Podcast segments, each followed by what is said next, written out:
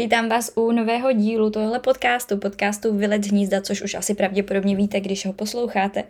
A v dnešním díle se budeme bavit o Francii. A já jsem z toho hrozně nadšená, protože jsme tady vlastně Francii ještě zastoupenou nikým neměli, nevím proč, přitom je to krásná evropská země, která má co nabídnout. Ale tak nějak se to sešlo a až doteď se nikdo neobjevil. Ale napsala mi Terka, kterou možná můžete znát z Instagramu jako francouzština Stery, která ve Francii žije už tři roky, má francouzského manžela a povídali jsme si spolu o všem možném, co se týče Francie, co se týče jídla, co se týče života tam, cestování, francouzské nátury a tohle všeho. Takže já doufám, že vás to bude moc bavit a pojďme na to. Vítám vás u dalšího nového dílu podcastu Vylec hnízda a tentokrát jsem tady s Terezou Rio du Kosker a rovnou upozorňuji, že podle mě ten díl bude hodně vtipný vzhledem mojí francouzštině. Ahoj Teres. Ahoj. a Terka je teda, zkomolila jsem ti to příjmení nebo jméno hodně?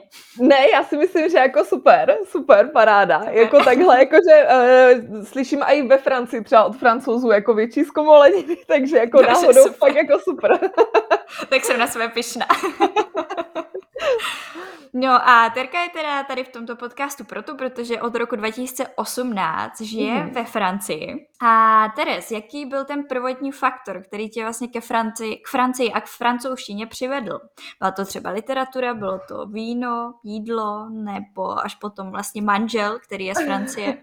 No, byl to manžel, protože uh, já jsem se sice učila uh, několik cizích jazyků, francouzština mezi nimi nikdy nebyla a na začátku vlastně ani nebyla v plánu. Já jsem se chtěla hodně dlouho přestěhovat do Itálie, tak jsem se Aha. učila italsky. No, ale prostě osud tomu chtěl jinak a na vysoké jsem poznala právě manžela a tak nějak jako mě bylo jasný po nějakých pár měsících, že Uh, on do Česka nepůjde, protože on si Česko zažil na Erasmu a do Česka nechtěl. Nelíbilo se mu, jako jo.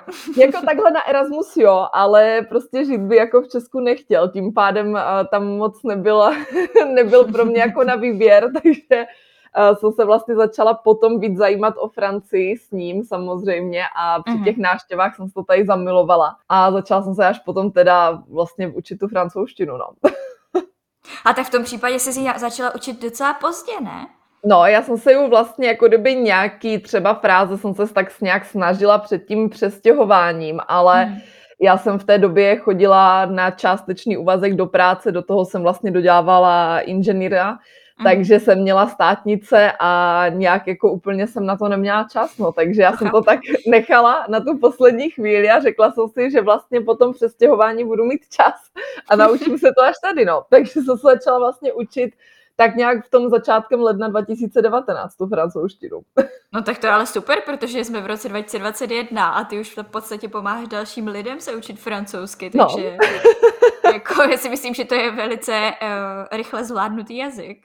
Jako ono se to dá, jo, zase nemůžu říct, já jsem se tu francouzštinu třeba učila 8, 6, 8 hodin denně na začátku, mm-hmm. jo, mhm. třeba ty první čtyři měsíce, a ne teda jenom, že bych se nad učebnicema, ale člověk prostě zkoukne uh, několik dílů seriálu, že jo, jen tak během dne a už tím se učí. Takže já jsem vlastně začala, až bych řekla víceméně tady. Nějaký slovíčka jsem uměla už předtím, když jsem tady jezdila hmm tak abych přece jenom jako u jeho mamky nebo u jeho rodičů, tak abych jim aspoň něco řekla, ale to fakt jako bylo uh, pár vět a vždycky jsem se stresovala, jenom že se mě podívají, něco mě řeknou a já vlastně jako budu koukat a budeme na sebe tak jako koukat a bylo to vtipný, no. a pomohla ti v tom třeba i italština? Že jsou některé ty věci podobné?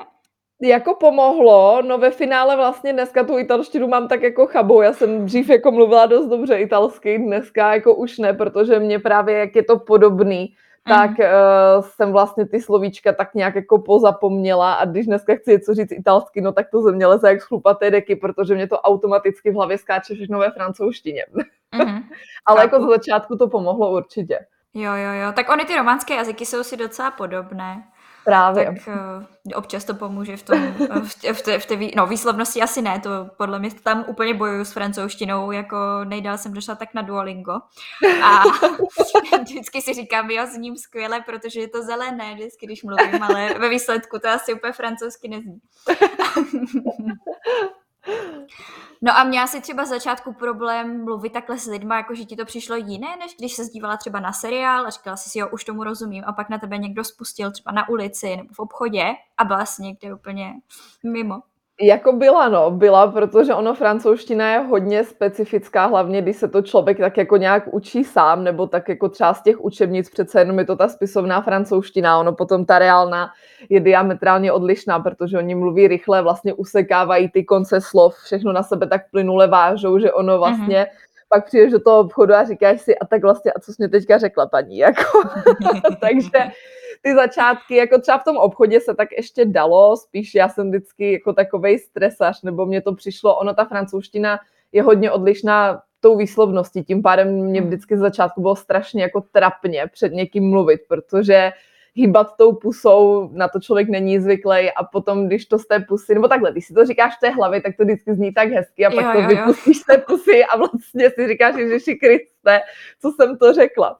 Takže jako měla jsem s tím problém, ale ne tak třeba před cizíma, jak vlastně před, uh, před Olivierem, protože my jsme byli zvyklí spolu v té době mluvit dva a půl roku uh, anglicky uh-huh. a z ničeho nic přepnout do té francouzštiny, tak jako mně to přišlo strašně trapný a fakt nejvíc před ním. Takže jako a to... tak překonala si to, ne?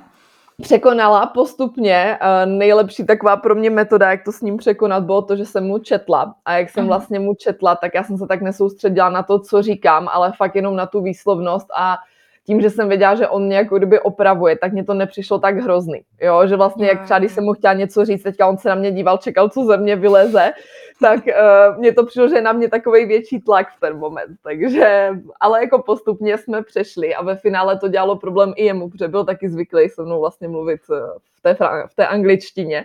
Uh-huh. Takže my jsme potom si vlastně udělali takovou jako výzvu, jsme si říkali, že za každý anglický slovo si dáme do kasičky 50 centů. No jako za měsíc jsme tam měli asi jako 150 euro, takže to jako bylo hodně náročný, ale nějak od toho dubna vlastně jsme spolu fakt jako začali nějak o velikonocích tehdy. Jsem řekla, že mm. prostě už anglicky fakt jako ani slovo, protože jsem tady byla čtyři měsíce, že jo, a furt jsme se prostě bavili v té angličtině tak jsem říká, říkám ne, hele, prostě dneska začínáme už jenom francouzsky. No a vlastně od té doby už jsme tak nějak začali. Ze začátku to bylo teda těžký, hlavně když jsem třeba se rozčilila, chtěla jsem rychle mu něco říct. Jo, to je a... pravda, hádky jsou v tomhle asi nejhorší, když jako nevíš, jak se vyjádřit, nebo ti prostě nejdou ty slovíčka. Právě, právě, jako jo, hlavně jako když člověk do začátku ještě nezná, jako já teda i v češtině, jako bohužel mluvím jako občas dost prostě a teďka, když tam ty slovíčka nemáš a chceš je říct, tak automaticky přepneš takže jako tam jsem teda většinou nabrala vždycky nejvíc do té kasičky, no.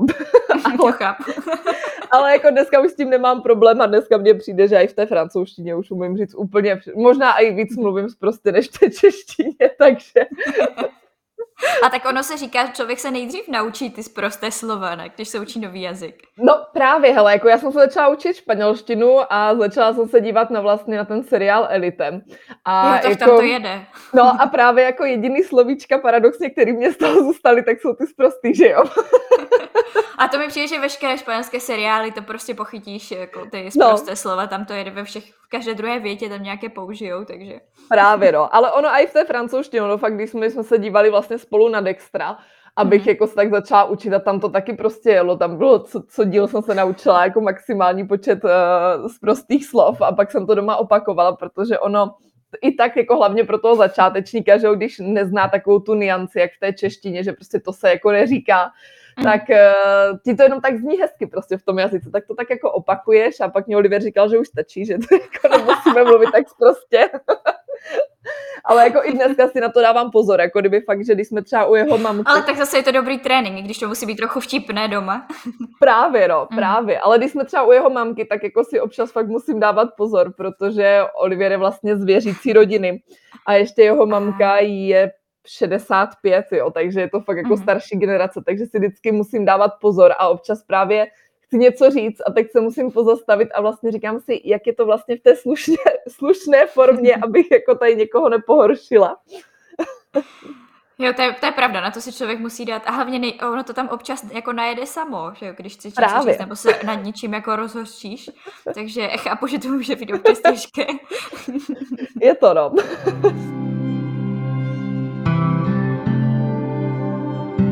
Když si teda se rozhodla, že se přestěhuješ do Francie, tak co ti třeba na to řekla rodina, že je opustíš, že odjdeš z Česka, budeš bydlet, není to zase tak daleko, že jo? Ale pořád je to jiný stát. No, jako uh, oni už s tím tak nějak počítali, protože my jsme vlastně měli vztah na dálku dva roky a dva roky jsme se vydali, uh, tehdy ještě to bylo takový, no já bych to řekla pravidelně, to možná pro někoho to bude znít jako blbě, ale vydali jsme se co dva, tři měsíce, takže uh-huh. uh, jako oni s tím po těch dvou letech asi tak nějak počítali, že to přijde. Samozřejmě, uh, jako kdyby všem to bylo jako líto, že jo, ale na druhou stranu do té doby, než přišel covid, tak já jsem tak stejně do Česka lítala fakt co ty dva měsíce, takže ono nám to ani tak nepřišlo.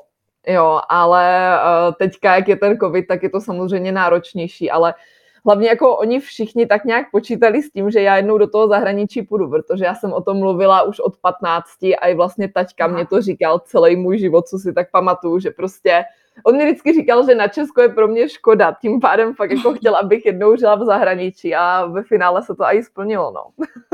Mm-hmm. A vy jste se seznámili teda s manželem v rámci školy, protože Přesně on tam byl tak. na Erasmu, ty jsi tam studovala. Přesně tak, no. A co tě na něm zaujalo? Já teď jako nechci nějak zasahovat do tvého soukromí, ale spíš ve smyslu jako říkala jsi ty, tak tohle prostě je fajn, vidím tam tu francouzskou kulturu, anebo to prostě bylo tak, že jsme všichni jenom lidi a zaujal tě jako čistě ten člověk. Víš co, někdo má třeba představu, že si vezme Itala, protože prostě, nevím, je mají jako modlu a před, přitom byli v Itálii třeba jednou na dovolené. tak jestli to bylo nějak takhle, anebo to bylo čistě prostě jako po té osobnostní stránce. No, jako já totiž, jako abych to jako tak nějak jako uvedla, tak já vlastně jsem na, studovala v Brně na Mendelově univerzitě, ale studovala hmm. jsem program Business Economics and Management. Tím pádem vlastně jako já jsem to měla všechny předměty vyučované v angličtině. Hmm. Takže moji, studen, no, moji studenti, ne, moji spolužáci byli vlastně všichni zahraniční studenti. Takže jako kdyby my jsme tam, když už jsme chodili někam na akce třeba ze školou nebo takhle večer na párty, tak to bylo fakt s hmm. těma cizincema. Takže já jsem se ani vlastně celých pět let na vysoké nebavila jinak než anglicky, ale spíš jsem jako směřovala k, k těm Italům, že jo, to vždycky bylo takový, já tu Itálii mám fakt strašně ráda. No ale prostě potom se ve třídě tak nějak jako objevil jeden rok uh, Olivier a tak jako mm. samozřejmě mě jako zaujal jako vizuálně, že jo, to je to první, co jsem si všimla. Hlavně on je strašně vysoký, byť třeba uh, málo lidí to o něm ví, protože on na fotkách se i často hrbí, nebo nevypadal, on má skoro dva metry, takže mě už mhm. zaujalo jenom to, že je vysoký, že jo. A tak jako vyčníval tam a vlastně potom, když jsme se začali bavit, tak uh, jak je prostě strašně takovej jako hodnej a jako, že mu fakt jako jsem měla z něho pocit, že mu prostě můžeš věřit, protože ono mm. ti cizinci, když přijíždí do toho Česka, tak když to řeknu blbě, tak oni si přijedou na půl roku užívat, že jo. Mm, a pak odjedou a z něho prostě to tak jako vůbec nebylo a trávili jsme prostě spolu čas, jako nejenom na akcích, což většinou se tak jako s nima bavíš na těch akcích, jo, ale s ním i mimo a prostě bylo to úplně takový jiný. A hlavně jsme si strašně sedli, jako fakt my jsme první večer, uh, jsme byli normálně v baru a místo toho, aby jsme tam někde tancovali, tak jsme fakt celý večer seděli a do pěti, rán, do pěti do rána jsme si prostě povídali, jo, což mm-hmm. většinou tam tak, tak jako pije, že jo, eh, tancuje, ale fakt jako, no taky jsme pili teda, ale jako fakt jsme si celý, celou tu noc vlastně jako jenom povídali a bylo to hnedka takový jako dobrý. Takže... Mm-hmm. Já myslím, že tohle už o něčem svědčí, že jako tam prostě si s tím člověkem povídáš, má si s ním co říct a není to jenom o tom, že budete se někam opít a, Právě. a užijete si jeho Erasmus. Přesně tak, no. A když už si teda se rozhodla, že se budeš potom stěhovat po tom dvouročním mm-hmm. vztahu na dálku, tak eh, co všechno si musela řešit, aby se takhle přesunula do Paříže? No, to, co to mělo do Francie? Uh, no, uh, jako kdyby tím, že Česko a i Francie jsou v Evropské unii, tak jsem nemusela mm. řešit víceméně nic. Samozřejmě musela jsem si nechat v Česku pojištění do té doby, než jsem získala pojištění tady, zdravotní mm. teda teďka myslím. Takže jsem si vlastně několik měsíců platila zdravotní pojištění v Česku, protože v Česku jsem jako samozřejmě nepracovala, že jo? Ale jinak jako vlastně nic, ono nepotřebuješ eh, tady proto, abys byla ve Francii, když jsi z Evropské unie, tak nepotřebuješ nic. Jo, potom Aha. samozřejmě, když chceš začít pracovat, tak si musíš tady vyřídit to zdravotní pojištění, To jsme teda vyřizovali prvních devět měsíců tady, protože... Devět měsíců? Devět měsíců, ano, protože francouzská administrativa, byť jako je to západní stát, tak co se týká administrativy, tak jako nemůžou být jako víc dál na východě tady, co se toho týká, protože všechno řešíš poštou, takže a ještě Aha. samozřejmě to vůbec nebylo v Nantes, všechno jsme posílali někam až do Lyonu, takže prostě to bylo jako strašně na dálku a vždycky ti pošlou po dvou měsících zpátky dopis, že jim máš dodat toto, toto, toto. A, a tím vlastně jsem ani jako neměla žádnou práci ještě najitou, tak uh, samozřejmě tady to zdravotní pojištění neplatíš, i když nepracuješ. Mm. Takže oni si jako prověří víc vlastně s kým žiješ, eh, jaký by chtěli po mně i výpisy, jak se tomu říká česky, Ježíš Maria. Vlastně potvrzení o výši příjmu za celý předchozí rok, co jsem mm-hmm. měla v Česku ještě, jestli mám nějaké nemovitosti v Česku, je, pokud ano, tak vlastně kolik z nich mám nájem a prostě strašně moc jako takových, až jako si řekneš, jako soukromých věcí, do kterých vlastně mm-hmm. vůbec jako nic není a vlastně i Oliv, z Olivierové strany chtěli i jeho výpisy z účtu, od jeho mamky, protože prostě jako má mamku, pane bože, má jako rodiče, tak a i od ní prostě chtěli a fakt mi se pomalu tam psali jako takový ještě dopis toho všeho, co mám, kolik jako vydělávám a fakt jako mm-hmm. strašně moc toho chtěli, jo. Takže to zabralo devět měsíců, ale jinak jsem nepotřebovala vlastně vůbec nic. Tak to je super, takže o to to bylo aspoň lehčí. Přesně tak, no.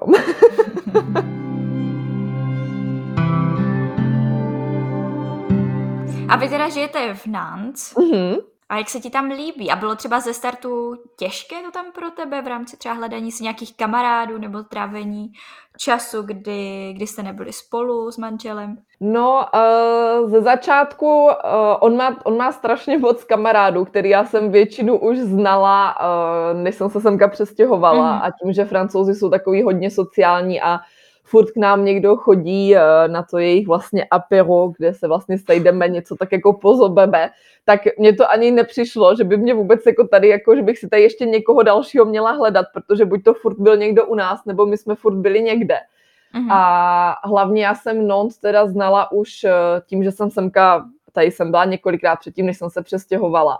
A já už jsem se hnedka potom, jako když jsem tady byla poprvé, tak jsem cítila, možná to teďka bude znít fakt jako divně, ale jak kdybych prostě tady v tom městě už jako někdy byla, nebo teďka to Aha. fakt bude znít úplně jak třeba, nebo takový ten pocit, jak jsem se tady cítila strašně doma, možná a i třeba víc doma, než v Brně, jo, mm-hmm. což uh, bylo strašně zvláštní, protože přece jenom v Brně jsem vyrostla a žila 25 let, ale tady jsem prostě měla takový ten pocit, že jsem se tady cítila strašně dobře, fakt úplně takový jako domovský, nebála jsem se vůbec po centru třeba i chodit sama, byť jsem to vůbec neznala.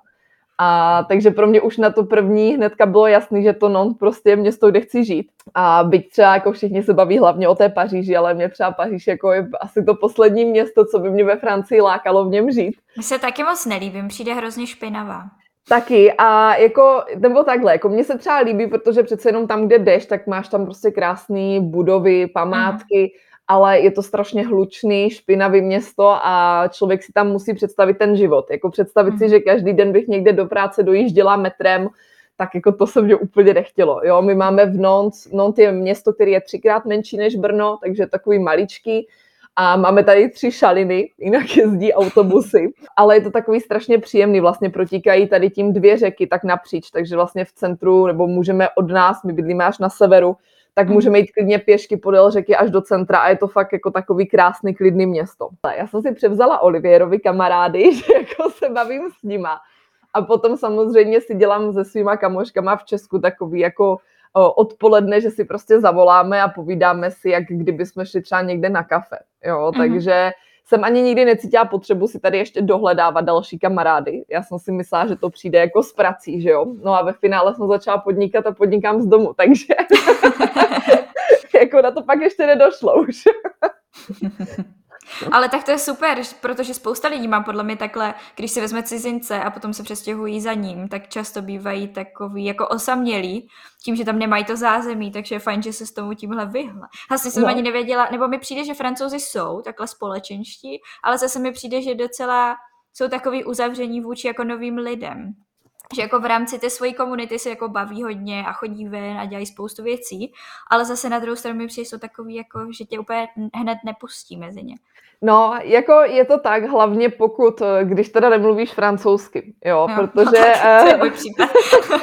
jako to se stalo hnedka poprvé, první rok, když jsem tady vlastně za Olivierem přijela po pár mhm. měsících, hmm. tak uh, mě vzal do Bordeaux za jeho kamarádama i z Erasmu, teda já jsem tam asi tři z nich jsem znala, Uh, a potom tam byli nějací další a on jim tehdy, jako jsme seděli na pláži, on jim řekl, že prostě nemluvím francouzsky, tak jako, že prostě jenom anglicky, kdyby jsme mhm. mohli. Tak se na něho tak všichni podívali a začali se bavit vlastně francouzsky a celý, Ježi, a celý den na mě, škaredé, ale... jako je, no, a celý den vlastně na mě jako pomalu nikdo nepromluvil.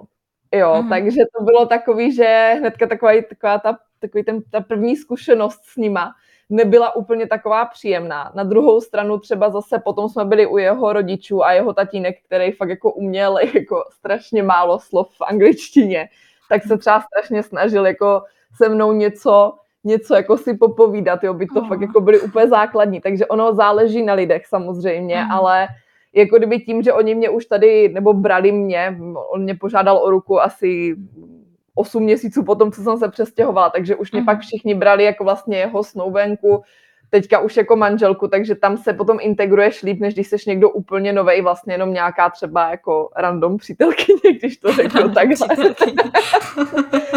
jo, takže ono vlastně všichni o mě už strašně věděli, protože říkám, jo, byli jsme spolu dva roky na dálku, takže všem tak nějak tady o mě vykládal, takže mě všichni mm. už mhm. tak nějak znali takže to ani nebylo tak těžké. Samozřejmě uh, já třeba i v Česku mám víc pomalu kamarádů než kamarádek, takže mě strašně vyhovuje i to, že vlastně Olivier má ty kamarády, že se prostě tady bavíme jako víceméně s partou kluku a já jsem tak jako mhm. tady tak jako braná jako mezi něma, jo. takže to je Tak ono je to lehčí asi udržovat podle mě kamarádství s klukama, že holky jsou fajn, ale musí to být už podle mě nějak jako dlouhodobější, jinak mi to Přesně přijde tak, takové no. složitější. No, z toho hodně moc řeší. Kluci toho tolik neřeší. Přesně tak, no. Tak to vystihla úplně teďka.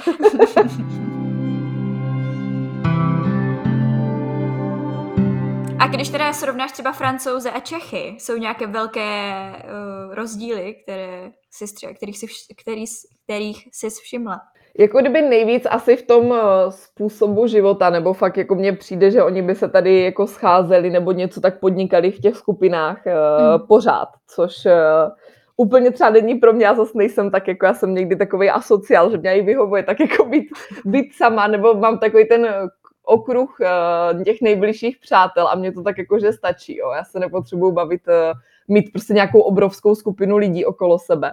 Takže jako v tom jsou takový jako hodně sociální a potom eh, tam je určitě to náboženství, jo, ale to je zase tím, že Olivier prostě je sám z věřící rodiny uh, a má v okolí sebe prostě jemu podobný lidi, jo, takže tam je mhm. hodně v tom náboženství, ale jinak ze začátku teda takhle, z začátku mně přišlo, že jsou třeba takový možná milejší nebo prostě tím náboženstvím, že tak třeba ty lidi nesoudí uh, mm. Nebo nevšímají. Tak my jsme podle mě profíci, ale víš, v souzení. No, hele, jako ve finále ono, jak jsem jim pak začala jako dobře rozumět, tak jsem zjistila, že ono je to to stejný v bledě modrým tady, jo, takže ono akorát, když těm lidem tak dobře ještě nerozumíš, tak ti připadají všichni jenom takový milí a že vlastně nic neřeší, ale jako řeší, no, ale co je největší asi rozdíl, tak Eh, my jsme v Česku tak nějak zvyklí na to, že ve školách nás opravují, nebo prostě pamatuju si, kolikrát mě mamka řekla, že třeba blbě umývám nádobí a jako hmm. nic, jako, jako nějak mě to nepoznamenalo, jo. Ale když francouzům řekne, že dělají něco špatně, tak oni si to hnedka berou strašně k srdci, je to strašný zásah do ega a je to fakt jako velká kritika pro ně, jo. Byť je to mm-hmm. prostě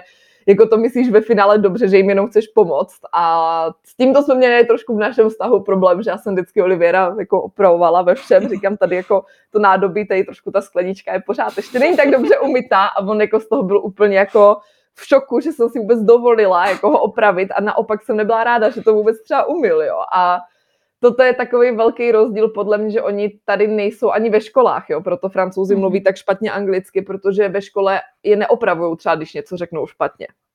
Jo, oni Aha. to prostě vysloví to úplně blbě, to slovo vysloví ho po francouzsky a ten profesor jim neřekne, že to tak se nevyslovuje. To je hrozné, ale k čemu to potom je ty, ty, ty ta no. výuka?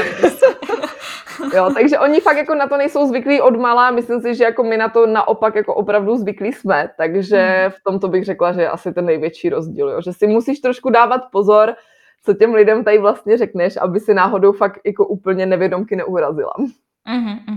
Já si myslím, že francouzi mají všeobecně docela vysoké ego, když se takhle jako když tam jedeš i na dovču a nikdo s tebou moc jako anglicky mluvit nechce, i když víš, že ti třeba rozumí v té angličtině, ale prostě proč by to dělali, když jsi ve Francii a No, nevím, no, jako víš co, tady toto bych úplně tak nebrala, ale já si spíš myslím, co jsem se tak i s nima bavila, tak oni tu angličtinu nechcou, protože ví, že prostě mluví strašně. Jo, mm-hmm. tím pádem jako oni se nechtějí strapnit, takže určitě to ego tam taky hraje tu roli ale spíš jako oni fakt jako neví, jo. Ale někdy jim stačí, aby si dali třeba pár, uh, pár panáků nebo pár piv. A, pomůže. A, a, jako jede to všem potom už, jo. Takže uh, je, záleží, no, záleží, ale jako obecně takhle uh, bych řekla, že to je fakt tím, že oni se prostě bojí, protože ví, jako, že, že, že jim to nejde. Mm. A tak to máme vlastně docela podobné. Já myslím, že Češi tohle mají taky tu bariéru, jako mluvit cizím jazykem, když si tím nejsou stoprocentně jistí. Právě, no. Jako ono záleží hodně, že jo, ale myslím si, že obecně, obecně to takhle fakt je.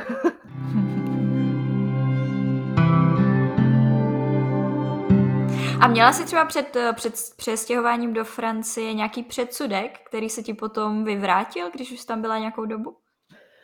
No, tam to bylo spíš, že jsem si fakt jako myslela, jak jsou všichni jako strašně jako hodní nebo takový uh, mm-hmm. trošičku jako přivětivější než Češi, ale ve finále, ve finále vlastně jako ne. Jo, jediný co, tak jako ta hrdost jejich na tu, na tu mhm. Francii, tak ono všichni vypadají, že jsou fakt strašně píšní na to, že jsou francouzi, ale ve finále si furt na něco tady stěžují, takže mm, jako, já jsem si myslela, že jsou spíš jako takový jako spokojení ze vším a jako nejsou. No, když pak vidíš ty manifestace, uh, byť jako hmm. hodně francouzů ti řekne, že to, co vidíš v televizi, uh, tak je to přehnaný. Na druhou stranu byla jsem v Paříži uh, den po jedné manifestaci a fakt jako to, co vidíš v té televizi, tak, tak to v té Paříži potom opravdu i hmm. vypadá. Jo. Viděli jsme tam zhořený auto, zhořený motorky, vymlácený vitríny prostě, jo. takže a vím, že i u nás v Nantes když byly ty žluté vesty, tak mm. i v centru vlastně o víkendech byly zabarikádované všechny obchody, takže to tam vypadalo fakt jak za nějaké světové války pomalu, jo, protože se báli, mm. že by zase další týden museli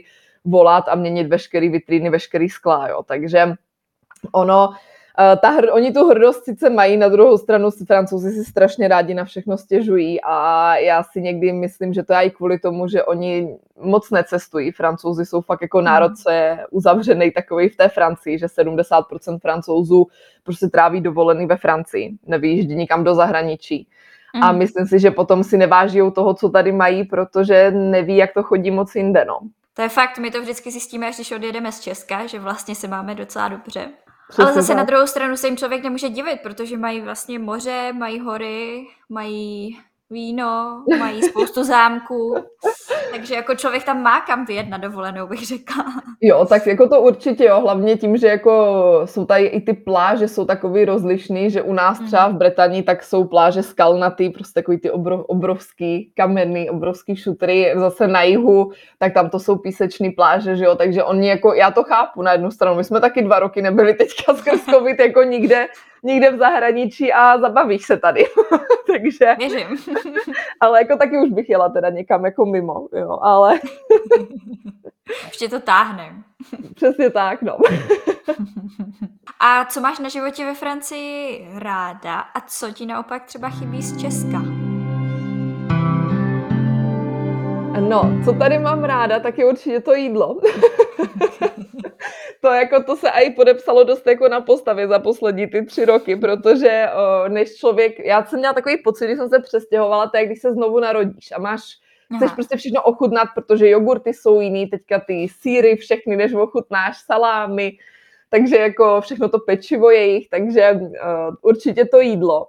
Mm. Asi možná i to, že co se, co se mě teďka opět potvrdilo, tak oproti Česku, takže ti lidi v těch obchodech jsou tady jako fakt jako milejší, jo, že prostě ty prodavačky se aj usmívají, na druhou stranu jsou takový zase pomalý, takže hodně často čekáš ve frontě, což třeba si myslím, že v Česku i když záleží, no jako taky jsem byla v hmm. Tesku a čekala jsem zase ve frontě, ale to je kvůli tomu, že je otevřených málo pokladen. Málo pokladen Tady je to naopak, tady je otevřený hodně pokladem, ale ty prodavačky to skenují fakt strašně pomalu, takže to je trošku, to je trošku jiný, ale jako určitě si tady jako to jídlo a celkově nějakou tu, tu možnost, že přece jenom bydlíme asi 40 minut od oceánu, takže můžeme mhm. víceméně, když jdeme někam na procházku, tak jdeme prostě k moři a je to takový trošičku jiný, nebo víc tady třeba trávím času v přírodě, než eh, jsem třeba mhm. trávila v Brně.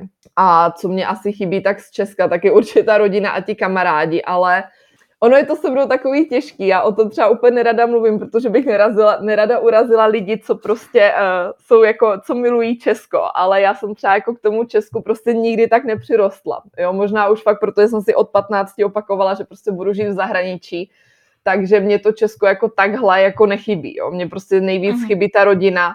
Samozřejmě některé věci, jako co si třeba myslím, takže ta administrativa v Česku třeba funguje líp a neplatí se v Česku prostě tolik daní, tady platíš fakt daně mhm. pomalu za všechno, byť třeba Macron teďka to tak nějak trošku tam pozměnil, takže z toho platí o trošku míň, ale i tak jako je to pořád šílený. Jo, na druhou uh-huh. stranu si myslím, ta kvalita života nebo obecně ten život, pokud nežiješ prostě v Paříži nebo na jihu Francie, jako v Nice, Marseille, eh, v Saint-Tropez a fakt v těch městách, které jsou prostě strašně drahý, tak eh, je ten život tady i jednodušší. Jo, že fakt mm-hmm. jako jsem porovnávala třeba výši nájmu, tak je to tady úplně srovnatelný, nebo i třeba v supermarketech ceny, tak jsou úplně srovnatelný s Brnem. Jo, akorát, eh, akorát jako minimální mzda, když bereme obě dvě v hrubým, tak je tady třikrát vyšší. Mm-hmm. Tak to je potom už velký rozdíl, no. No. jo, ale pak říkám, nechce to brát tu Paříž, tu Paříž bych brala úplně pomalu, možná jako separátní eh, stát, mm. bych řekla, protože tam je to zase naopak, tam je to drahý, ale nemyslím si, že třeba každý má ten plat jako zase adekvátní jo, třeba k tomu, kolik tam platí nájem. A tak asi to tak bude podle mě s každým hlavním městem, že většinou to Přesně bývá tak, takhle. no. No já, já s tebou naprosto souzním, já taky jako většinou, když už jsem mimo, tak mi chybí kamarádi, rodina a do Česka se teda vrátím, vrátím ráda, ale jenom na chvilku vždycky. No, přesně tak, jo, přesně tak. Já taky vždycky, jako kor teďka, jak tam skrz ten covid nemůžu tak často, tak mě to jako kdyby chybí, mm-hmm. ale na druhou stranu jsem prostě vždycky ráda, že po týdnu, po 14 dnech zase jedu domů. Jo, já totiž mm. vlastně i jako o Francii, což eh, některým jako to tak jako vadí, že přece jenom jsem žila díl v Česku a v Česku jsem se narodila a prostě jako mělo to, by to být moje doma, ale prostě pro mě moje doma na prvním místě je tady. Jo, a až, až vlastně potom eh, samozřejmě to Česko, ale je to fakt jako na to strašně ráda tam zajedu, prostě se za, podívat za rodinou, za přáteli, eh, strávím tam nějaký čas, ale prostě život můj je tady, no. Hmm. A tak ono to dává smysl, už máš prostě manžela, máš tu rodinu někde jinde a asi ne, ne, ne vždycky se vracíme domů tam, kde jsme se narodili prostě. Přesně tak, no.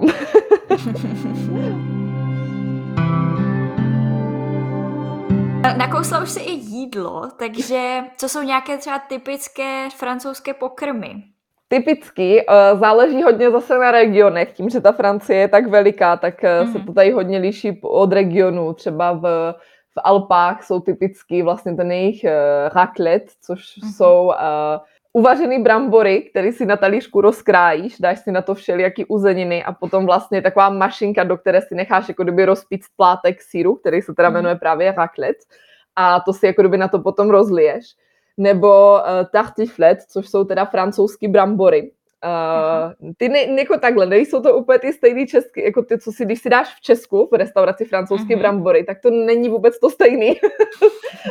Protože jsem tady poprvé Olivierovi řekla, že mu udělám jako francouzský brambory, tak měl strašnou radost a pak, když to viděl, tak byl strašně zklamaný. A jako pak mě udělal ty jeho, samozřejmě těch zase existuje, my neděláme úplně pravý recept, co se dělá v Alpách, prostě Olivier uh-huh. má od jeho mamky takovou jako bretaňskou adaptaci, ale zase jsou to uh, brambory uvařený, nakrájený na kostičky, ogrilovaný a vlastně skládají se jako kdyby na ta, nebo do nějaké mísy, kde si dáš vždycky vrstvu těch brambor, potom slaninu, cibulu, zakápne se to smetanou a zase se to takhle vrství. Uh-huh. A na vršek se dá právě sír rozkrojený, který vypadá asi jako camembert, ale je větší. Ta konzistence je trošku jiná, není tak smradlavý a jmenuje se taftiflet. Jo, takže od toho ten název. Potom zase u nás v Bretani, tak to jsou, že jo, palačinky, le crêpe, a tak stejně slaný palačinky, to jsou le galette. Mm-hmm. Takže ty. a potom hovězí po Burgundsku, že to zná asi každý. A potom už potom tak, nebo takhle, mně přijde, že Francie má strašně moc receptů, ale nejsou třeba tak extrémně známý, jako třeba když víš, že Itálie to je prostě pizza a pasta a prostě každý to zná, že jo, jo. A i třeba ve Španělsku, tak už víš, jako paella, tak ty, mm, jasně je to takový známější než třeba ty francouzský. Jo. Mně přijde, že každý, komu, to, komu se, s kým se bavím o Francii, tak mě vždycky řekne, jo, tak to tam míte ty šneky a žáby. Říkám prostě... Jo, to je pravda. Říkám jako ani já, ani třeba Olivier, což je prostě rodilej francouz, tak eh, žábu v životě neměl. A jako hodně francouzů v životě tu žábu nemělo. Uh, ale jako spíš třeba ty mořské plody jako jo, neříkám, jako mě ochutnala jsem tady kraby, humry, uh, krevety, černý slávky, vlastně jako strašně mm. moc uh, mořských plodů. Ale jako třeba ty jako šneky, jako uh, šneky jako úplně ne, no. Jako ochutnala jsem to, ale nechutná mě to, takže... Mi to přijde takové bez chuti. Přesně tak, jako, no. že prostě, nevím, ani se z toho moc nenajíš, nebo jako já jsem měla takové menší ve Španělsku a přišlo mi to jako no s ním to, ale že by to bylo něco, co potřebuji k životu, tak to úplně ne. Právě no, jako je to takový jako gumový, uh, úplně jako nic moc, no, takže jako jsou, jsou lepší, jsou třeba ty hřebenatky, to jsou ty velký mušle, tak ty se tady mm. jdou i na Vánoce, nebo třeba ústřice, ty mají taky hodně často na Vánoce. Jo, jako spíš jako u nás třeba víc ty mořské plody nebo ty palačinky, ať už slaný nebo sladký a potom záleží mm. fakt na těch regionech. A vyhovuje ti to třeba víc než český styl stravování? Jako mně to přijde, když si vezmu fakt takovou tu tradiční, jako to hovězí po burgundsku nebo nějaký takový ty mhm. další, tak mně to přijde jako na stejný brdo, akorát s rozdílem, že oni tam prostě v těch jako kdyby omáčky, nebo mají vždycky méně omáčky a víc mm. třeba v té zeleniny, která není rozmixovaná, a víc toho masa. Jo? Že třeba mm. Olivier vždycky byl v šoku jako v české kuchyni, jako proč tam máme vždycky rozlitý, rozlité tolik té majdy na tom talíři a to je nějaký malý kousek masa a třeba ten knedlík. Jo? Třeba Olivier jako vůbec nechápe funkci jako knedlíku, proč to člověk jako dělá jako v Česku, jo? ale to jako tomu, jako jsem mu to nevysvětlila já a nevysvětlí mu to fakt nikdo. Ale jako oni jsou teda hodně, a i co se kuchyně týká, tak jsou hodně na to, na to vizuální. Prostě pro ně hmm. dříví oči a až potom jí, že jo, potom jíš jako ty. Takže mm-hmm. uh, musí to vypadat jako fakt hezky vizuálně pro ně. Jo, což jako Olivier říkal, že jako, jako tu svíčkovou jsem mu ukazovala třeba na Google na nějakých fotkách a říkal, že prostě vždycky mu to přijde akorát jako něco tam jako zalitýho, ale není jak třeba nazdobený, jo, tady to máš prostě míň té omáčky, ale víc toho masa a ta zelenina, třeba v tom hovězím po burgundsku, tak vyloženě máš silný, silný kolečka mrkve a celý žampiony mm-hmm. v tom. A není to rozmixovaný vůbec, jo, takže v tom bych asi řekla, že takový jako velký rozdíl, mm-hmm. ale uh, potom asi více tady určitě jdou ty ryby, to si myslím, že určitě. A nebo potom ty palačinky, uh, tak co já jsou, co mamka, už jsem mu teda naučila francouzsky palačinky, aby je dělala taky tenky, nebo Olivieru to spíš teďka učil, když jsme tam byli v září. Ale um, jako jinak jsem zvykla na takový ty silný palačinky a to, to není to stejný. uh-huh, uh-huh. A snídají francouzi každé ráno víno? To se taky vždycky říká, ne? Jo, tak to, tak to ne. jako byť jako by teoreticky mohli, protože ve Francii můžeš řídit, uh, když si dáš dvě piva nebo dvě, mm-hmm. dvě sklinky něčeho, takže to jako oni můžou a samozřejmě ve Francii jsou na všechno tolerance, takže když tě chytnou a myslím si, že to je tolerance do 0,5, když nadýcháš, mm. ale samozřejmě on ten policajt s tebou ještě počká a když ti to klesne, tak dobrý, jako jo, nic. tady to je jako trošku odlišný, jak v Česku, protože teďka třeba za náma byl eh, kamarád na svatbu a dal si v Česku dvě piva, řídil, chytli ho policajti a dostal 10 tisíc pokutu, že jo, protože chudák. jako ve Francii by nedostal nic, jako tam by byl mm. ještě hodně pod limitem, protože měl 0,39 nebo tak nějak, mm. ale ale tady, jak, tady by to prošlo úplně v klidu. jak já, myslím, já myslím, že by to v Česku hlavně nefungovalo. Tady to třeba taky je ve Španělsku. My jsme to řešili se Španělama. Že si myslím, že Čech jako už pak nemá tu klapku. Že si řekneš, ale tak co, tak si dám prostě ještě jedno, to nějak projde. A vůbec by to podle mě jako nebylo funkční ten systém. No, jako hele, já si myslím, že ono i u těch francouzů si jako řeknou, jako si, si dají jedno pivo, pak si dají dvě, pak si dají třetí a jako dobrý, ještě to projde, jako jo, kdyby mm. náhodou. Ale jako tady jako takhle, jako že takhle mají třeba víno velice často, i když jsme u jeho mamky, tak prostě na každý to jejich apero je tam nějaký alkohol a mhm. na ke každému obědu, ke každé prostě večeři si dáš buď to třeba v Bretani spíš jako uh, cider než, než mm. víno, ale k snídani teda ne, no.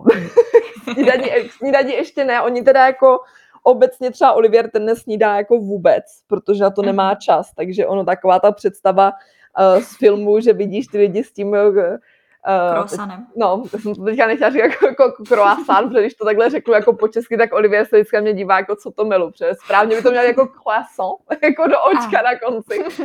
Ale tak jako tak to úplně tak není, jo, takže... Škoda, teď mi to úplně spořilo ty iluze. Jo, no, tak je to takový, jako, že tak si, já jsem aj tak myslela, že tak jako bude, se přestěhuju a každý ráno si dám hezky na tom balkóně nějaký dobrý pečivko a kávičku a jde, no, úplně. Ty a já jsem slyšela i něco o, vlastně jak o ní spoustu toho síru. Tak jsem slyšela, že existuje něco jako francouzský paradox, že jako všichni ti francouzi jsou i přesto, že jí tolik množství nebo tolik prostě toho síru, tak stejně jsou hubení. Je to pravda? Je. tak to je hrozně nefér.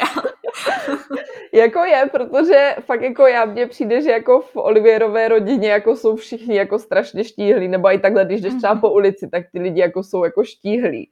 Byť třeba mě teďka jako Olivier tvrdil, že mu v Česku, když jsme byli, tak přišli lidi jako štíhlejší, že mu přijde, že třeba víc vidíš jako silnějších lidí ve Francii, než jako v Česku. Jo. Aha. Říkám, tak jako nevím, úplně mně to přijde asi tak jako na stejno, jo, mm-hmm. ale jako je pravda, že oni jí hodně toho síru, jo, že když jsme i u jeho mamky, nebo i my doma teďka v ledničce, jako máme, eh, máme tam camembert, máme tam kozí sír, máme tam jeden takový tvrdý sír a prostě po každém jídle si Olivier dává ten sír mm-hmm. s pečivem, jako s nějakou s bagetou, že jo, a s máslem. Prostě po každém jídle. Mm-hmm. Tak ty mě fakt zajímalo, jak to jako dělají, jestli to mají nějak v genech, nebo... Ty, Nevím. jako možná, já si myslím, že oni se třeba víc jako hýbou, jo, protože zase, mm. když jsme i u jeho mamky, tak každou neděli se jdeme prostě po jídle projít, jo, na nějaký delší procházky po pláži nebo někde v přírodě a myslím si, že jako oni obecně se třeba potom i víc hýbou. Mm-hmm. Jo, ale nevím, no. Zase jako je těžký jako soudit celou Francii tím jednak, že je tak velká, já se fakt jako pohybuju tady spíš v tom bretaňském kruhu, bych řekla. Mm-hmm takže jako nemůžu se soudit všechny, ale myslím, že ten toho pohybu mají asi víc, možná i tím, že mají to moře, že jo, nebo když už nemají moře, tak mají ty hory, takže můžou buď to chodit plavat i v létě, nebo na ty tury, jo. Takže si myslím, že víc třeba mají takového toho běžného pohybu, než my, než jako Češi třeba. Uh-huh, A když už jsme u toho vzhledu, tak uh, Francie je známa pod, po, poměrně svou módou, tak pocituješ to nějak, jako připadá, že si lidi oblíkají líp než my? No, dívej, tady bych to zase rozdělila na Paříž a zbytek Francie. Protože jako v Paříži ano, jako tam to třeba člověk jako vidí mm-hmm. víc a já bych třeba porovnala, mě někdy přijde jako Bretaň konkrétně, jako takový jako vesnička, uh, celý ten region, protože tady je to spíš, tady ta Bretaň jsou takový jako spíš gumáky a takový ty žlutý prší pláště uh, mm-hmm. s modrobílou pruhovanou podšívkou. Jo? Takže tady je to trošičku jiný. Na druhou stranu mě přijde, že třeba jako české ženy obecně se o sebe starají mnohem víc než ty francouzsky. Já bych, řekla, já bych řekla, že tady je to naopak, že tady třeba spíš chlapy se o sebe víc starají, že fakt vždycky, mhm. když jdeme na nějakou sešlost, tak eh, prostě všichni ti chlapi jsou, mají plátěný gatěčky, boty, košile, na tom takový nějaký svetříky a fakt jsou jako nachystaní, vyvonění. No a ty holky jako si tak většinou vezmou ty šaty, jako většinou mně přijde, že málo francouzek se třeba líčí, málo francouzek se nějak třeba natočí si vlasy nebo učešou se mm-hmm. nějak pořádně, jo? že tady je to spíš takový hodně přírodní. Uh, jako bylo mě teda i vysvětlený, proč. Uh, je to i skrz to, že jako je tady zase víc těch imigrantů třeba a i já jsem se s tím setkala, že prostě vždycky, když vyjdu někde na ulici, tak někdo se s tebou snaží komunikovat, když jsi fakt nějak nachystaná uh-huh. a mhm. ono to není příjemný hodně často. Jo, takže uh, oni třeba mě to říkali, že se hlavně třeba nějak nechystají kvůli tomu, protože když jdeš prostě někde sama, kor večer, tak potom ještě, aby se jako nebála pomalu, uh, uh-huh někdo třeba něco udělá, nebo oni jako, to zase jako ne, že by ti někdo něco udělal, to zase jako tady není jako nebezpečný, ale je to nepříjemný. Jasně, a proč tomu jít naproti? Jako je to sice smutné, ale zase na druhou stranu chápu, že úplně nechceš se potom potýkat s nějakým týpkem, co prostě se kolem té motá, nebo prostě nutně potřebuje navazovat nějakou konverzaci. No. hm. Jako jo, taky, jo, taky, taky jsem se s tím setkala, ať už na ulici, nebo i v supermarketu, jako když jdu sama nabírat mm. rajčata, tak prostě kolem mě projde borec, tam mě jako pošle jako vzduchem pusu, nebo mě řekne... Ještě jako někdo mám... balí u rajčat, jo. Jo, jako teďka, nebo teďka už se tak často nestává, teda na začátku víc, ale já už se teďka ani tak jako třeba nechystám, když, jdu, když jdeme někam, tak jak jsem se třeba mm-hmm. chystávala dřív, ale fakt jako teďka uh, třeba v Česku mně přijde, že jsem snad jako nešla ani se smetím, jako třeba úplně odlíčená. Fakt? A, no, jako já jsem se fakt jako dřív hodně malovala, a mm-hmm. tady teda ne, no. Tady jako chodím odličená, neučesaná na, na nákup a mě to úplně jedno, protože mně přijde, že jako víc aj zapadnu, že když se fakt jako mhm. hodně nachystám, tak mně přijde, že tak jako moc vyčnívám, no. Takže ještě já mám červený vlasy, takže ono už vyčnívám tím, že jo. takže už jako tímto, jo, je to jako, jsou taková jako moc jako vyčnívací tady. jo, vlasy už to jako stačí, to už máš místo toho make-upu. Právě.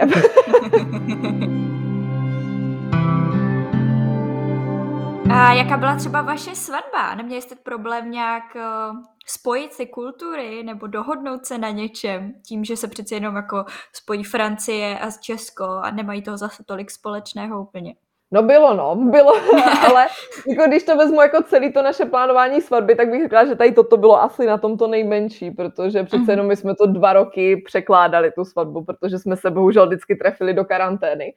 A, takže jako to už asi to spojit ty kultury bylo to nejmenší, ale samozřejmě jako největší problém jsme měli třeba s večeří, protože Češi večeří mně přijde mezi pátou, šestou, francouzi mm-hmm. mezi osmou až desátou večer, jo, takže toto tak nějak jako uh, i celková ta organizace během toho dne, tak je třeba víc, jako víc trošku odlišná v té Francii. Oni mají delší tam zase ty jejich, eh, ten koktejl, jako kdyby tam ty přípitky a ty jednohubky, tak to trvá mnohem delší čas, protože večeří pozdě.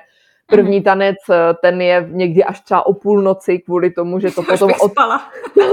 protože to potom jako otevírá takový ten večerní jako bal nebo jako tu párty. Mm-hmm. A takže my jsme to měli takový jako, my jsme to měli jako asi ani bych neřekla ani tak francouzsky, ani tak česky. Nám se všechno točilo ohledně toho, že jsme prostě si vysnili, že chceme mít první tanec s prskavkama. A to, aby se dobře nafotilo a natočilo i na kameru, tak na to musí být úplně ideální světlo. Takže my jsme mm. celý vlastně ten program celého toho dne jsme organizovali tady podle toho, uh, podle toho tance. Ale jako neřekla bych, že jsme to třeba měli vyloženě česky, vyloženě francouzsky. Abych řekla, že mhm. dneska frčí hodně takový ty Pinterestový a americký svatby, takže jsme to měli takovou kombinaci asi všeho. Jako měla jsem sladěný družičky, což třeba ve Francii nebývá. Ve Francii jsou družičky prostě malý holky, Aha. ale my jsme jako děti na svatbě jsme měli jenom jedno, vlastně syna uh, Olivierové sestry jsme tam měli, mm-hmm. tříletýho, jako jediný dítě. Tam by asi nechtěl být družička. Přesně tak, no. ten, ten jako úplně s tím nesouhlasil, takže já jsem vlastně měla družičky moje kamošky a všechny měli sladěný šaty, ale jinak jako kdyby, uh, jako jo, co je tady ještě jinak, tak zase měli jsme svatbu v kostele, což si mm-hmm. myslím, že taky v Česku už není úplně takový jako takový častý, takže jsme to měli v tom kostele, což samozřejmě tomu předchází dlouhá manželská příprava, že musíš chodit na setkání s jinými manželskými páry nebo budoucími mm. manželskými páry. Uh, ale to jsme všechno třeba dělali tady ve Francii, jo, protože zase dojíždět do Česka nebylo možné. Jasně. Ale... A měli jste ji teda nakonec ve Francii nebo v Česku? V Česku. My jsme se brali v Česku, proto jsme to i tolikrát museli překládat, protože mm. kdyby to bylo v té Francii, tak by se to dalo naplánovat trošku víc, že jo, protože ta situace se jednala jenom o jeden stát, jo, ale tím, že jsme to měli v tom Česku, no tak jsme museli hmm. řešit i ty hranice, kdo se dostane, jak se dostane. Teďka s tím očkováním to zase bylo trošičku komplikovanější, uh, takže jako ve finále jako původně jsme měli zvaných a i 102, jako, nebo zvaných to ani nemůžu říct, kolik to Olivier má fakt velkou rodinu, ale jako počítali jsme ze 120 lidma, no nakonec jsme jich měli 40, jo, ono mm-hmm. za ty dva roky ty lidi poodpadají a pak už se teďka sajti lidi jako bojí cestovat a jak jsem říkal, no ti francouzi úplně nejsou cestovatele, takže uh, nakonec jsme to měli tak půl na půl, no. Uh-huh, uh-huh. Ty jo. To je šílené teďkom tady tyhle komplikace během covidu. To, bych z toho byla hrozně vystresová. Podle mě už tak jako si z toho na nervy, jestli to všechno vyjde. A ještě řešit tady jako nějaké restrikce v rámci pandemie, tak to muselo být hrozné jako, jako bylo, můžu ti říct, že jsme fakt rádi, že už nám to vyšlo a že už vlastně po dvou letech eh, můžeme myslet na něco jiného, na nějaký jiný naše projekty, co chceme. Mm. Uh, byť co mě třeba tady na francouzech jako vadí strašně, jako v té Olivierové rodině, tak ono většinou jako po, uh, hnedka po té svatbě přichází dům a děti. Aha. A jako mě teďka přijde, že vždycky, když k někomu jdeme, tak si prostě na to jejich apero musím vzít nějaký alkohol, protože jinak si všichni budou myslet, že se těhotná. Říkám jako, to úplně jsou naše projekty momentálně a je to takový, máš zase tady ty jejich, jako takový ty tradiční, fakt jako uh, předsudky bych řekla mm. možná, že počítají s tím, že jakmile je svatba, tak teďka se nás všichni ptají, protože jsme v bytě, tak se nás ptají, kdy se budeme stěhovat do baráku a a co děti? Říkám jako ne, ani jedno zatím. Hlavně je to hrozný tlak, mi přijde, že ta, když tady takhle ta společnost na tebe tlačí, takže potom i kdyby si chtěla, tak to ani nemůže jít, jak jako to je tak prostě najednou po svatbě teď musí přijít to, musí přijít to a to, to no, hrozně no, jako nalinkované. Je to, je, to, je to taky a hlavně já jsem taková, že mě když jako někdo do něčeho nutí, tak jako just to tak nebude, mm. jako jo, takže takže jako oni možná v tomto jdou dost sami proti sobě, no. Mm-hmm. Tak říkali jsme, že francouzi teda tolik necestují mimo Francii, tak uh, jaké máš třeba typy na to, kam zajet ve Francii nebo ve vašem okolí, nebo přímo v Nantes? No, tak ty, typy určitě mám. Uh, jeden jako z hlavních typů je ta Bretaň, protože si myslím, že málo kdo semka jezdí a fakt jako ta příroda, jako takhle, zase v létě se tady úplně člověk, kdo není otužilej, nevykoupe, ale teďka to, to jít se otužovat byl strašný trend, takže si myslím, že ideální čas na to je do Bretaně se jako otužovat a je tady fakt nádherná příroda, spoustu věcí, co vidět okolo. I fakt třeba doporučuji to Nantes, protože je to takový malý, příjemný město s dobrou dostupností i jak do té Paříže, třeba byť je to, vlakem je to dvě hodinky odsaď, mm-hmm. nebo do Bordeaux je to taky dvě, tři hodinky, myslím si, že autobusem. Jo, takže je to takový fajn. Já třeba úplně, a Alpy, jednoznačně Alpy, mhm. ty do těch jsou úplně taky zamilovaná, protože mám ráda i hory. Uh, úplně se, jako byla jsem upřímně zklamaná z jihu Francie, když, jsem, když jsme tam byli minulý mm. rok v létě, protože, jako nevím asi, co jsem od toho teda čekala, ale já jsem tak zvyklá tady na ty přírodní pláže v nějakých zátokách mm. a ty skalnaty, kde seš vlastně sama. A byla jsem strašně v šoku na tom jihu, že to byly takový ty prostě hlava na hlavě a písečný pláže mm-hmm. tam mhm. někde u nějaké betonové promenády a jako fakt mě to strašně zklamalo i celkově ta města jako, uh, už chápu, proč se říká o té Francii, že je tak strašně drahá, protože jako opravdu jich Francie mně přijde úplně stejně drahý, ne dražší než ta Paříž, protože když se mhm. třeba bere to ubytování, tak v Paříži máš aspoň na výběr ze strašně moc hotelů. Takže tam si nějakou, byť to jsou F1, tak prostě nějaký levnější si najdeš. Ale třeba když jsme byli v tom uh, Saint-Tropez, tak uh, jsme byli ubytovaní 90 km od Saint-Tropez, protože nejlevnější wow. hotel tam stál asi 7 tisíc na noc a byl to nějaký mhm. kemping ještě k tomu, jo, takže já úplně... Tak ono je to asi hodně profláknuté, to Santropé. Je, no, jako je, ale celkově si myslím, že i ty města jako Nice nebo Cannes, Marseille, mm. jako určitě nedoporučuji nikomu Marseille, jo, ale to jako vím, že jako to, i když se zeptáte jakýhokoliv francouze, a jestli Marseille jo nebo ne, tak všichni řeknou, že ne, protože mm. je to asi jedno z z, jako z nejnebezpečnějších možná měst, bych řekla, Aha. ve Francii. Jako je tam strašně moc uh, imigrantů, je to, je to fakt jako nikdo, nikdo z francouzů to město nedoporučuje a Olivier třeba hmm. řekl, že do Marseille prostě nepojede ani. Jo, protože on zase teda pracuje v bance a ví třeba, co se tam v těch bankách děje.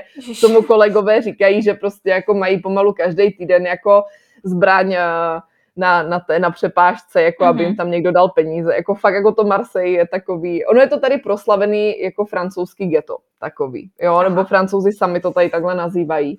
Ale z toho, co jo, tak jako určitě, kdo nebyl v Paříži, tak si myslím, že minimálně jako jednou za život jako by mohl uh, se tam podívat, anebo potom, uh, teďka to bylo vlastně v té seria, v tom seriálu Lupin, tak mm-hmm. uh, tam uh, vlastně se točila finální scéna na Etretat, což je vlastně úskalí, nebo skal na ty útesy to jsou, tak ty jsou taky nádherný. Ty jsou to, je, takové to, co vypadá jako slon, ne? Tam jsem byla podle mě. Ano, přesně tak, no, přesně tak. Takže tady, to, tady ty skal ty útesy jsou taky nádherný. Jako já obecně doporučuji z regionu uh, Bretaň, Normandii a potom samozřejmě uh, od Savoie, což je teda to horní mm-hmm. Savojsko, nebo Savojsko obecně, a ještě když tak potom, teďka nevím přesně, jak se ten region sakra jmenuje, ale je to uh, u nás jako region Nantes se jmenuje Pays de la Loire, takže to je mhm. vlastně zase, tady je teče řeka Loire, podélní jsou zámky, uh, přenádherný, takže tam je ideální si počít kolo a fakt si to projet. Mm-hmm. Všechny ty zámky podél té řeky Loáry. A nebo potom ještě Bordeaux. Jo, a ještě se mi taky tady líbilo město Toulouse. To je zase červený, červený město, všechno v cihlách červených, mm-hmm. ty budovy, takže to je taky moc pěkný. Ale ten jich, jich úplně nic moc za mě a ta Paříž, no, jako, jako je fajn to vidět, jako Eiffelovka mě baví vždycky, když tam jedem, ale mm. čím dál víc s tím mám problém tam jet. No, čím dál víc, uh, spíš je to takový ubíjející, že je fakt je jenom hluk, je to špinavý takový, no, ale je to krásný furt. A souhlasím, ten jich, já jsem byla v Nis a tam přesně tak, jak jsi to popisovala, je tam prostě ta promenáda a pak je ta pláž, kde prostě nemůžeš si pomalu ani sednout, kolik je tam no. lidí. A jako to město je hezké, ale asi to není úplně něco, kde chceš na dovolenou si odpočinout.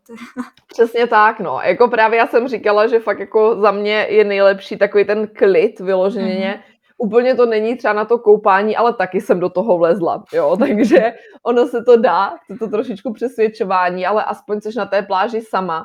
Je tady tak teplo, tak stejný v tom létě a prostě tady jako je tady klid hlavně. A co doprava? Funguje dobře ve Francii? Jezdí všechno na čas? Asi spoko. Pokud nejsou stávky, tak jako jezdí, no. jako ono, ono, když francouzi začnou stávkovat, no tak nefunguje nic, že jo, v ten mhm. moment, mm. ale jako jinak si myslím, že tak jako jezdí na čas, nebo uh, já bych řekla pravdu, my všude jako jezdíme autem, takže já, úplně jasně. jako do, fakt jako do centra jezdíme málo kdy, Myslím, že naposledy jsme tam v centru byli tak třeba před několika měsícema. Myslím, to bylo zrovna mezi nějakýma karanténama, že jsme byli, eh, protože byly super, nákupní centra byly vlastně mm. zavřeny, takže jsme museli do centra, do obchodu. Ale jako jinak eh, nemám s tím nějak problém. Jenom jediný, co tak vlastně, že fakt jako u nás jsou ty tři, tři, tři linky tramvají, a jinak jezdí ty autobusy, takže někdy jako kdyby ti to trvá dlouho, než se někam dostane, že třeba v Brně nebo i v Praze, že jo, máš to všechno tak nějak jako mm. rychle, je tam hodně těch spojů, tady je to někdy takový komplikovanější, že jedeš tak jako blbě obloukem, protože není vybudovaná nějaká linka, co by jela přímo, jo, ale Jinak pokud nejsou manifestace a stávky, tak všechno funguje úplně perfektně.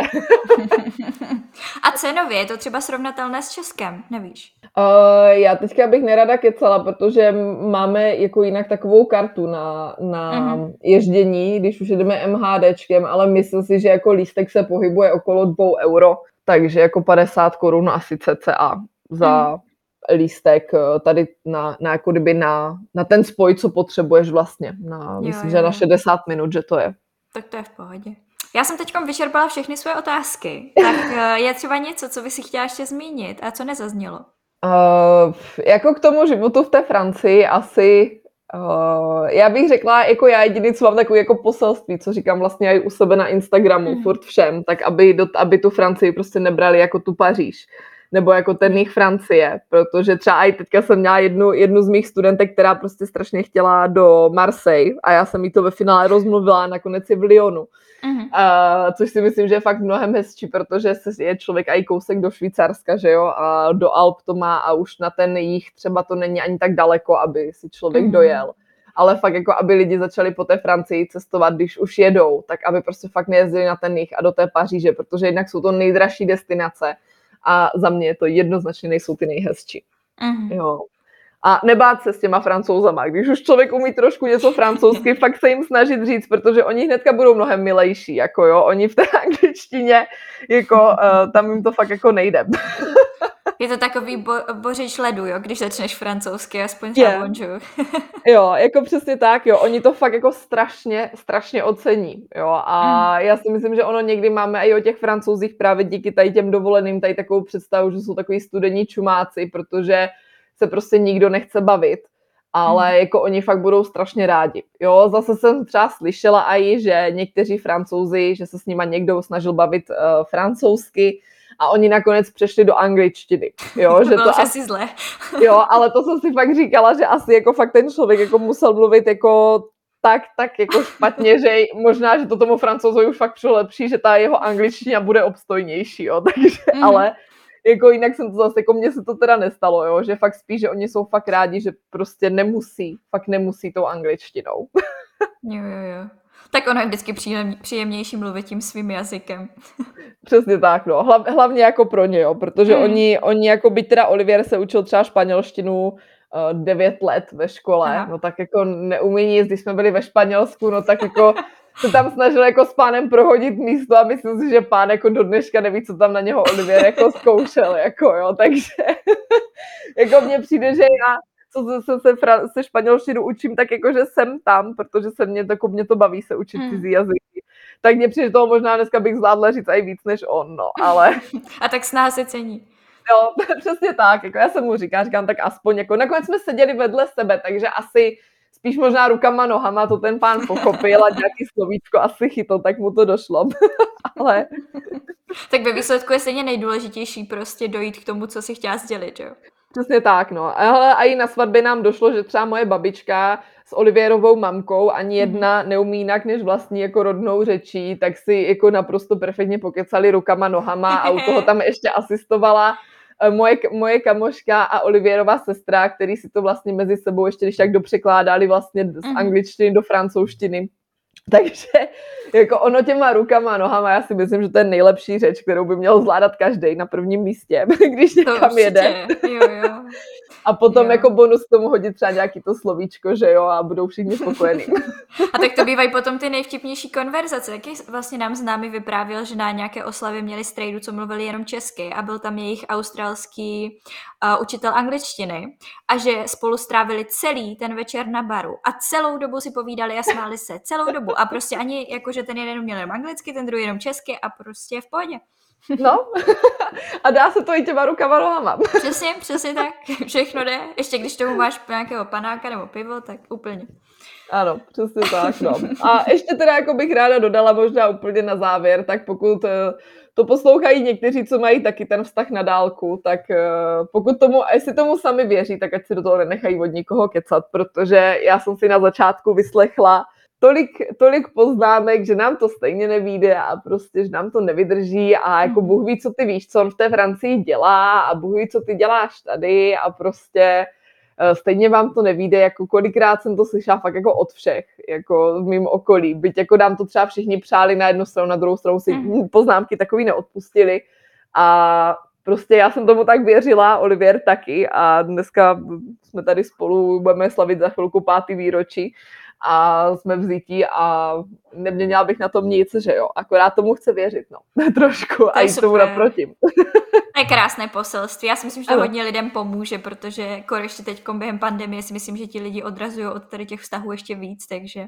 Ne, jako hele, víš co, jako byli jsme takhle dva roky, ono si chce v tom vztahu na dálku najít vlastně věci, uh, který člověk jako by třeba dělal spolu jako normálně face to face, mm. tak to nejde, že jo, ale my jsme spolu s Olivierem večeřeli, dívali jsme se spolu na filmy, hráli jsme spolu hry a prostě trávili jsme x hodin na Skypeu a myslím si, že ve finále jako zase úplně nechci teďka tím jako nějak hanit jako klasický vztahy, že jo, ale mně přijde, že jsme se jako jako když jsem se pak i přestěhovala, tak mě na něm vlastně jako nic nezaskočilo, protože my vlastně dva roky jediný, co jsme spolu mohli dělat po večerech, bylo si povídat. Mm-hmm. Jo, takže mně přijde, že jsem ho jako díky tomu poznala tak, že i jako samozřejmě nějaký věci, co třeba dělá, jako že po němu klízím ráno ponožky, protože uh, koš na prádlo je daleko, ale to jsem zjistila, že to dělá každý chlap, teda zatím. tak uh, jako to jsou věci třeba, které tě na začátku překvapí, ale třeba z jeho povahy nebo takhle, tak mně přijde, jako že mě jako nepřekvapilo vůbec nic. Jo, mm-hmm. a mhm. to fakt jsme se vydali jednou za dva, tři měsíce, buď to na víkend nebo na týden, jo, maximálně na 14 dní, když to šlo. Mm-hmm.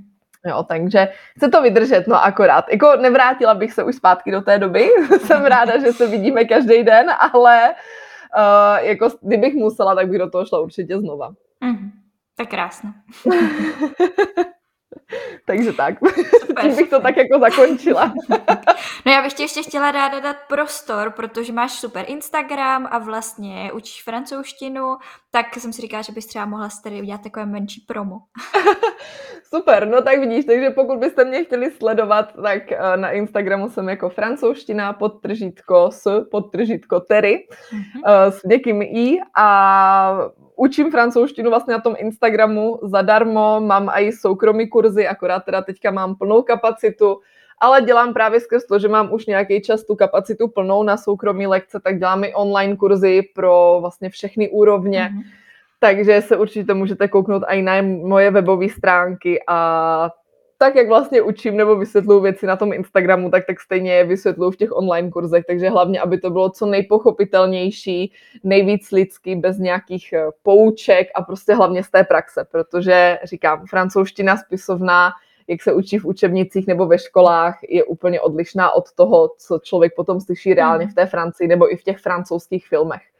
Takže já to hlavně beru na tu hovorovou, samozřejmě zároveň i tu spisovnou, ale dávám velký důraz na tu hovorovou, aby se mně pak nestalo, že moji studenti uh, jedou do Francie a, a nikomu vlastně nerozumí. Jo? A hmm. tak stejně to dělám i v těch online kurzech, že i v kurzech, co mám pro úplné začátečníky, tak už i tam zmiňuju hovorovou výslovnost, aby si na to člověk úplně jako postupně zvykal a i tu výslovnost, teda i ta výslovnost se ve francouzštině dá naučit, byť si to hodně lidí myslí, že to nejde, ale já si myslím, že sama jsem příkladem toho, že to jde, protože mm. říkám, francouzsky mluvím uh, dva a půl roku a mám dneska i studentky, které mají francouzštinu vystudovanou na, na vysoké a učím je já vlastně dneska, takže jako určitě to jde, akorát se to chce učit efektivně a hlavně, aby to toho člověka bavilo, že jo. Mm. A to je tak jako ovšem asi.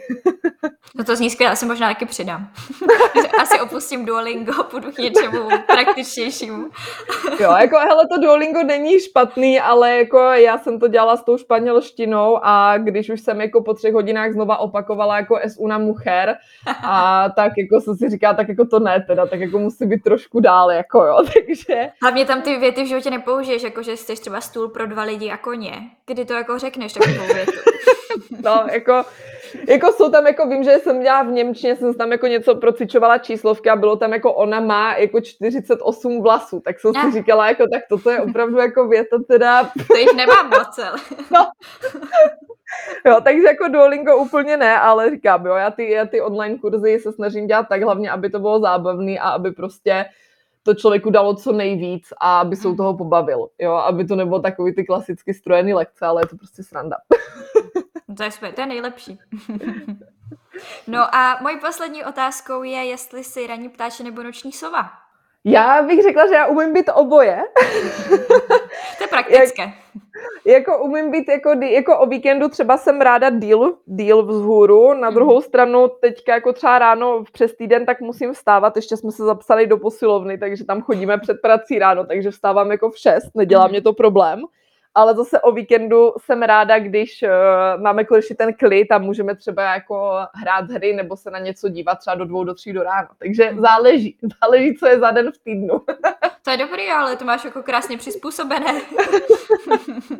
no, jako ale hele, ve finále ono jako zase toho moc nenaspím obecně, protože fakt jako v tom týdnu jdeme třeba spát jako v jedenáct, mm-hmm vstáváš v 6 a o tom víkendu zase, jak je člověk zvyklý na to stávat brzo, tak uh, i když jdeme spát třeba ve 3 nebo ve 2 ráno, tak uh, stejně se probudím v 8, že jo, nejpozději, takže uh, pak o dovolených někdy doháním, no, trošku. tak jo, No tak já myslím, že jsme probrali už úplně všechno. Teres, já každopádně moc děkuju, že jsi udělala čas a že jsi byla mou hostkou tady v podcastu. Já děkuju. A doufám, že se třeba jednou zapíšu k tobě na lekce, že třeba se jednou jako fakt naučím víc, než že nepále po Franci. No, vidíš, výborně. Tak, tak jako a kdybych náhodou neměla místo, tak určitě ty online kurzy, jo. Já si myslím, že tam ten pro ty vlastně mám jak kurz na tu výslovnost mm. úplně, kde fakt si myslím, že to je takový asi klíč k tomu uh, si tu výslovnost, že to člověk pak může vypracovat sám klidně na, těch, na tu úroveň těch rodilých mluvčí, protože fakt mm. jako dávám takový ten návod po lidsku, co dělat s tou pusou, co z mě se děje v té puse, jak ji nastavit. Někdy teda dávám fakt jako šílený příklady, ale co mě každý zatím napsal, tak díky tomu fakt na to nezapomene a fakt mu mhm. to prostě si to uvědomí. A, a potom vlastně pro ty úplný začátečníky, co fakt francouzštinu nikdy neviděli. Jo, mm-hmm. takže, takže tak. A každopádně já moc děkuju a jsem moc rád, že jsem tady mohla být. Jsme opět na konci a já doufám, že se vám to líbilo, jako vždy. Mě to hrozně bavilo a celkově prostě super poznávat další pozitivně naladěné lidi, kteří si někde žijou ten svůj sen a šli si za svým, i když je třeba někdo odrazoval. Jsem moc ráda, že jsem aspoň takhle na dálku mohla Terku poznat a doufám, že se opravdu někdy dostanu k ní na lekce francouzštiny, protože mě ten jazyk hrozně láká, ale přijde mi, že prostě na to nemám úplně talent nebo asi uh, nepoužívám ten správný systém k tomu, abych se dopracovala nějakých výsledků. No a pokud se na tom podobně jako já, tak se určitě podívejte minimálně na její Instagram nebo na její stránky. A to bude už pro dnešek úplně všechno, takže se na vás budu těšit zase za dva týdny v neděli a pokud vám budu během těch dvou týdnů chybět, nebo podcast vám hlavně bude chybět, tak se určitě podívejte na jeho Instagram zavináč Vylec hnízda. Mějte se krásně. Rádi byste studovali v zahraničí, ale nevíte jak na to? Potřebujete pomoc s výběrem destinace? Chtěli byste zkusit práci v zahraniční firmě, ale máte strach, že to nezvládnete? Rádi byste nějakým způsobem pomohli naší planetě a chtěli zkusit dobrovolničení? Poslechněte si rady, typy, zkušenosti lidí, kteří už tohle všechno prožili nebo prožívají a zkuste to taky. Tohle všechno a ještě mnohem více se dozvíte ve Vylec hnízda. Tento podcast je tady pro všechny, kteří se bojí a chtěli by někam vyrazit. Seberte odvahu, poslechněte si pár rozhovorů, najděte destinaci a vyražte za svým snem.